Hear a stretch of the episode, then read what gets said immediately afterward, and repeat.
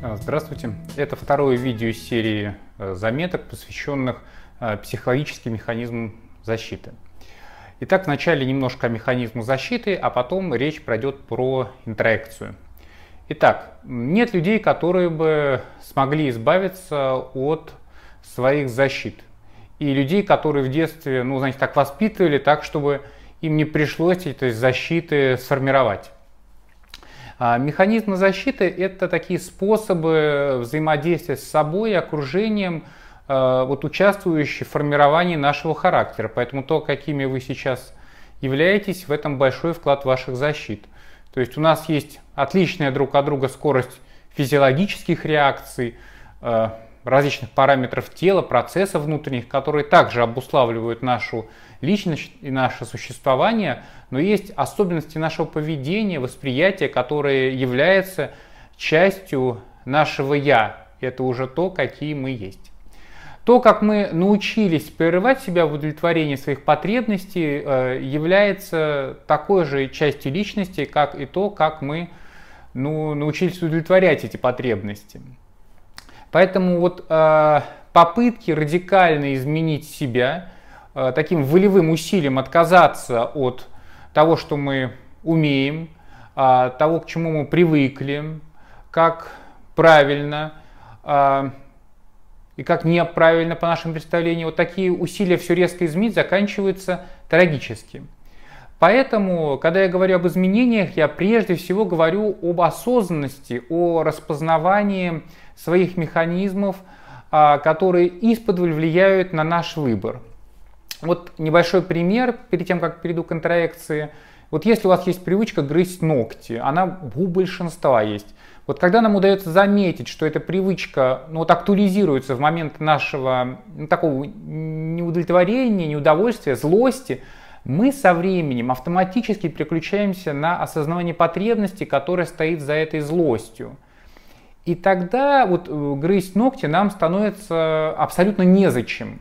Но поскольку в нашем осознании уже появился некий путь, некая дорожка, и наша энергия становится направлена на то, чтобы удовлетворить вот эту свою потребность а, и сбросить вот это вот ну, напряжение. А, ну или же мы делаем выбор грызть ногти с осознанием выбора, что мы ничего не будем менять, а немножечко себя поедим. И, в общем, это тоже хорошо. Именно таким естественным образом происходит признание изменения э, в гештальт-подходе. Э, в этом ролике речь пойдет и так вот о таком механизме, как интроекция. После того, как ребенок смог разрушить вот это первоначальное слияние, так называемое «мы», ему становится необходимо ну, найти какие-либо опоры для самостоятельного движения, для самостоятельного существования. А, первично такими опорами становятся интроекты, то есть установки, шаблоны, догмы, которые помогают ориентироваться в том, как вообще нужно действовать. Не кусайся, сиди прямо, а, не бросай игрушки, говори спасибо. Первые установки, которые получает ребенок, через которые вот начинает ну, самостоятельно регулировать свое поведение. Уже ему не говорят этого, а он уже знает, что вот так вот нужно. Со временем вот эти интроекты усложняются и регулируют социальное взаимодействие человека и его эмоциональную сферу. Мальчики не бьют девочек. Девочки не дерутся. А, много хочешь, мало получишь. Ну, такие знакомые интроекты – и множество других установок, через которые ну, регулируются наши контакты с другими людьми. Это облегчает жизнь, и люди как-то вокруг этого синхронизированы. Важно, что интроекты заимствуются от значимых людей, а они являются, знаете, вот следствием ну, такого полученного, э, переваренного опыта человека – если ребенок оказался в ситуации э, сложной, в которой не было времени рассуждать, думать, чувствовать, и э, было затруднительно говорить с кем-либо вот о себе, о том, что я переживаю, как я представляю жизнь, то перенятые установки становятся опорой, ну, таким подспорьем и, ну, знаете, средством для выживания, средством для получения любви. Думаю, что еще вы помните вот своих бабушек и дедушек, а, может быть, кто-то родителей, для которых э, являлось жизненно важным вот такой вот интроект о еде. Там мило не мило, а есть надо, или там не встанешь из стола, пока тарелка не будет пуста. Вот такие интроекты появлялись в моменты голода, нехватки пищи, дефицита. Также можно вспомнить интроекты, вот такие, знаете, бьет, значит, любит, или ребенок счастлив в полной семье, а, вот, которые по сей день поддерживают ну, такую целостность семейной ячейки, на что люди опираются для того, чтобы сохранить вот эти отношения друг с другом. Интроект дает опору не только в виде правильной универсальной инструкции, но дает еще ощущение определенное, что мы не одни. Вот через какую-либо установку мы связаны с другими людьми. Чем более общий интроект, тем большую поддержку мы ощущаем. Бить детей нельзя. М? Сколько людей за вами стоит. Старикам надо уступать место. Тоже огромное количество.